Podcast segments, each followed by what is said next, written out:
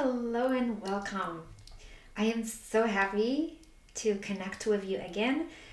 And today I am going to be telling you a few things that I had done in the past that actually saved my marriage. It saved they saved my relationship. Those are a bunch of shifts and behavioral changes that I had to do that saved actually not only my relationship but also me and um, I, I had done i remember doing a presentation a whole presentation on it. It was like a um, like a keynote presentation.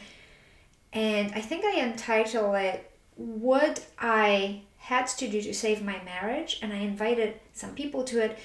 And of course there were those comments why is it always me that or us women that have to do the work and save the marriage? And again, I can't stress enough that you're not really doing those things, they're not really just for your relationship. I mean, first of all, if you want to have a happy relationship, then yes, there is some effort that is required. But really, all those things, all those issues and problems and challenges in your relationship, they're really pointing you toward your own healing, understanding your wounding, understanding your programming, and understanding all the things that really don't serve you. And once you look at them honestly, and gosh, honesty is required, and I'll tell you that your ego is going to get bruised on the way quite a lot. But once you look at those things and you really start unraveling them and you start connecting the dots and seeing, okay, I don't need this, I'm letting this go okay, this needs healing, I am going to do that. I'm going to heal from it so that I can be and reveal that authentic part of me, that loving part of me, that real and true part of me. And you're just becoming a totally different person for yourself and for your family. So today I'll tell you a few a few of those things, and I think we're going to be doing a two part. I think so. Consider this part one if I um, if I do it all in one part, then there's not going to be a part two. But let's just say it's part one. Um, yeah. So the first thing that I wanted to tell you is that when I came into my relationship, I was in that mode of controlling. Like I wanted to be in control. I wanted to be almost that parent to my husband, and I didn't know that. I had no clue. I thought that that was just a way of being because my mom taught me and she voiced that a number of times. That was her one of her sayings. She would say you have to raise your husband meaning you have to mold your husband to whatever it is that you need him to be in the relationship right? So uh, I didn't even know that that's something I believed in, but then later looking back at my behavior, I was like, holy guacamole, yes, I was like my I was treating my husband like a guinea pig in our relationship. I didn't come into a relationship to experience my husband as a partner or as get to know him as who he was but rather to go and to control him to make all the changes that i thought that were necessary in his behavior and his lifestyle just to give you an example like his diet was well according to me it was poor right? Who am i to judge him? But i'm just saying like at that point i was looking at his diet and i was quietly remember quietly thinking oh i will change it. I'll, I'll show him a better way. I'll show him a healthy way of eating and he'll see it and he'll be like oh this is great. This is wonderful and he'll change and I've tried. My husband is not that kind of person that eats vegetables, at least not a lot of them. There's probably four that he will eat, and they have to be cooked. okay? And that ambitious me came into that relationship and was like, oh, I'm going to change it. And to give you another example, again, my husband is not the most organized person in the world, to put it mildly, right? And I was like, oh, I'll show him that being organized and being clean and having a clean house and decluttering that it all works so great for your well-being and your mental health and you just feel so much better and it was like eh, nope it didn't work i tried and it didn't work. And anytime I was trying to change his behavior, I was really focusing on him all the time. I was, it was almost I, like I was picking those pieces up of what wasn't working in our marriage, and it was always pointing to him.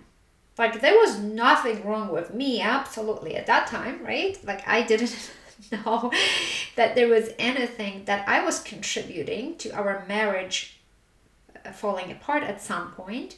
It was always focused on him and changing him because from my perspective, I knew it all. Oh, I did. And again, it, it's something, it's, it's that pride kind of, it's that pride that you have that you know best, that your opinion is the best.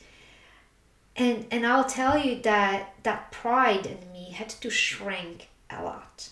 My ego was bruised in a lot of places and I didn't even want no, I didn't even know it. I didn't like what I'm telling you right now. I had no awareness of it at that point. What did change, that pivotal moment that did change, was when I, um, I believe it was the book by Pam Grout. It it's called E Squared, or maybe it was The Secret. I don't know. One of those books that I reached uh, at the very beginning of my awakening. And from those books, I found out that we come into a contract with another person, like a soul contract, right? And we're teaching each other something. Like we're we're there to point to things by our by the way we behave, by the way we speak, by the way we treat one another. That we are supposed to be pointing and bringing the wounds up so that we can shift us and our behavior and our mindset and our understanding of our of how consciousness works in general right? So when that came to me i was like oh my gosh what am i doing? What am i doing? And then again that ego that I got really bruised at that point and really went on a diet instead of my husband going on a diet my ego went on a diet.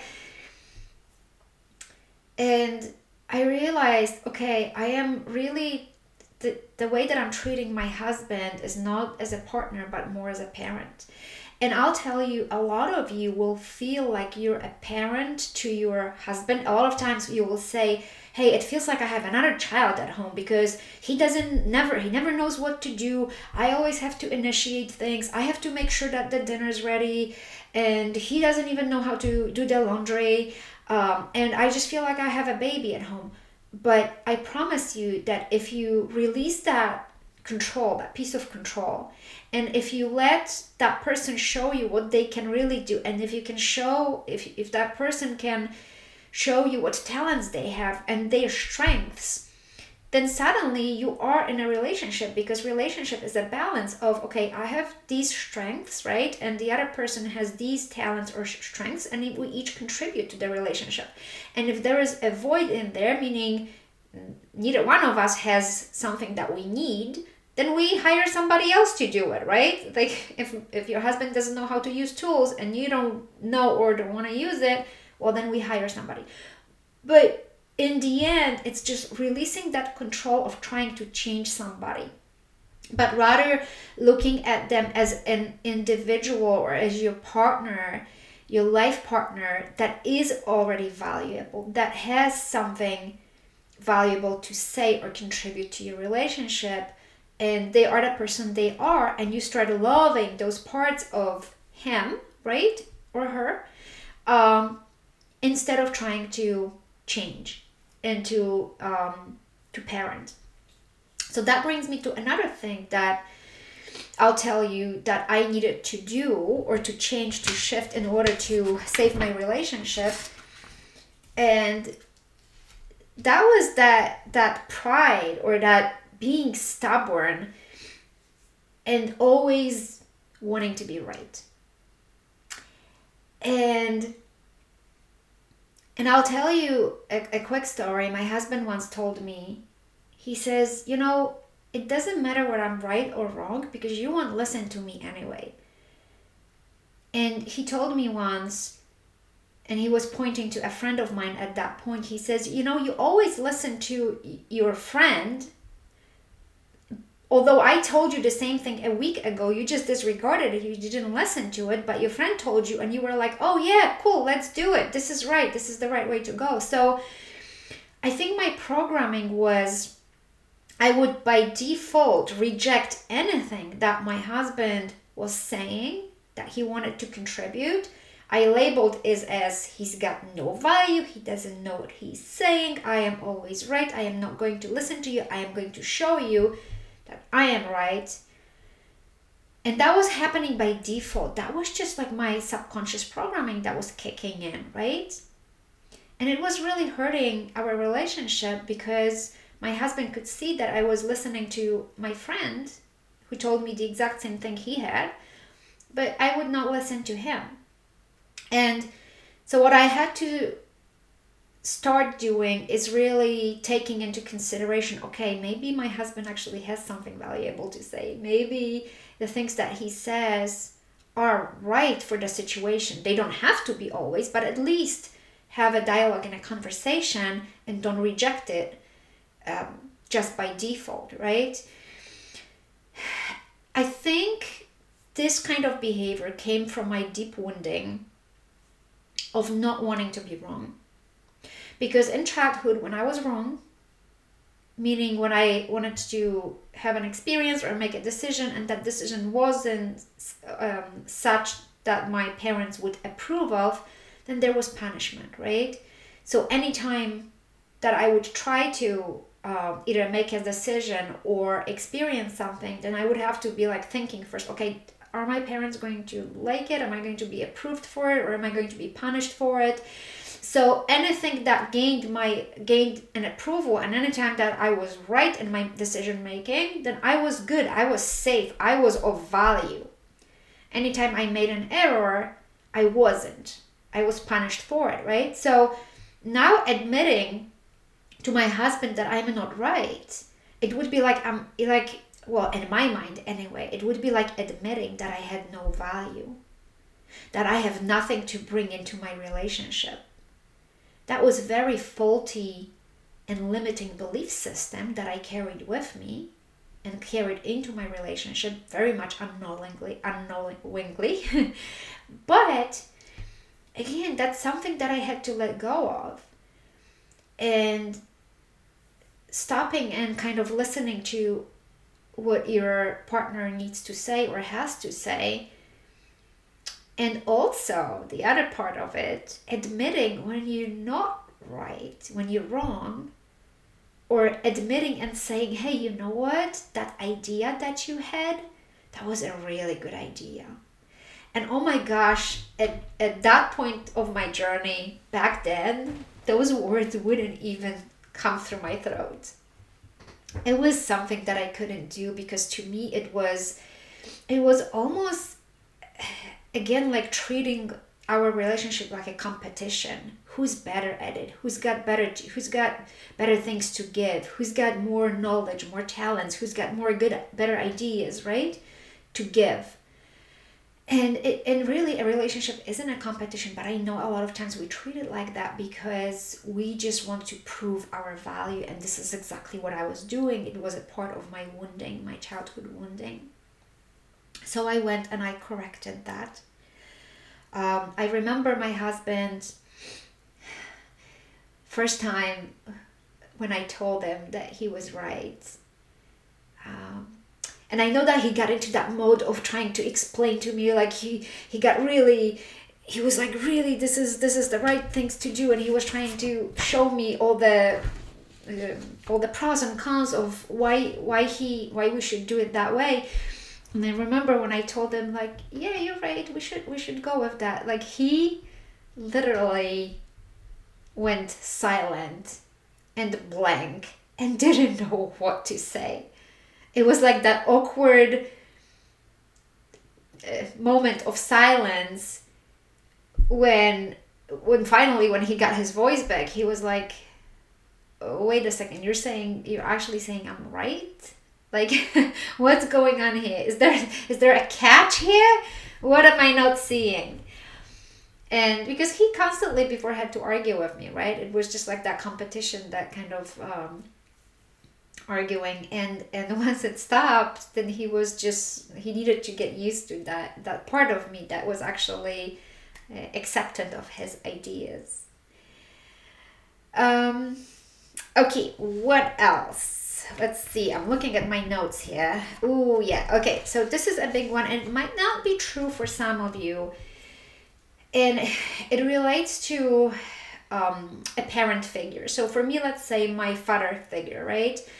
I admire my father for a lot of things that he had done uh, with his life, how he was able to build his business, how he was always um, able to find solution to things, being creative thinker, being a very good at analytical thinking, and being able to come to a situation with uh, with not only an open mind but that kind of neutrality that really um, didn't steer him wrong. Because if we come from that emotional space then we sometimes get steered by emotions but he was able just to come with it as um point of neutrality and really solve a lot of problems. And my husband not that he's not creative or doesn't because he does right but at that point i didn't see it because i was trying to compare my father my husband to my father and oh my gosh, this is probably like one of the worst things that you guys can do to either compare in a good way or a bad way. Well, in a good way, I guess I I guess that would work, but when you say to your partner, "Oh, you're behaving like your mom," which my husband did tell me a few times that um, I, I was behaving like my mom, and I was. Not that it was kind of him, right? but he was just honest and truthful and and at that point i was getting furious when he was saying it but oh my gosh yes i was bringing a lot of those um the the, the pre-programmed behavior into my marriage that i'll also tell you about. But when i was trying to compare my husband to my father and and instead of looking at the talents and the strengths that he had but looking at what he didn't as compared to my father that was really hurting my husband. It was hurting his self-worth the sense of self-worth or, or self-esteem because here i am the most important person or one of the most important people in his life who's telling him that he's not enough.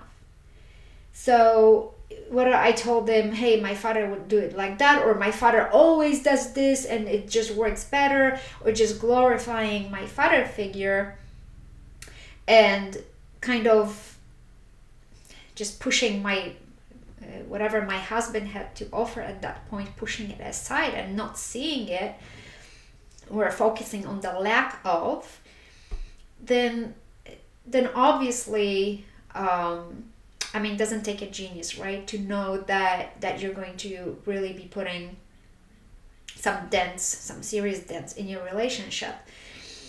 And so I, I, guess I'm just encouraging you to to take a look at, at those things and see if you're focusing or something something that your partner doesn't have, or if you are really making an effort to focus and to praise the other party for the things that they do contribute to the relationship.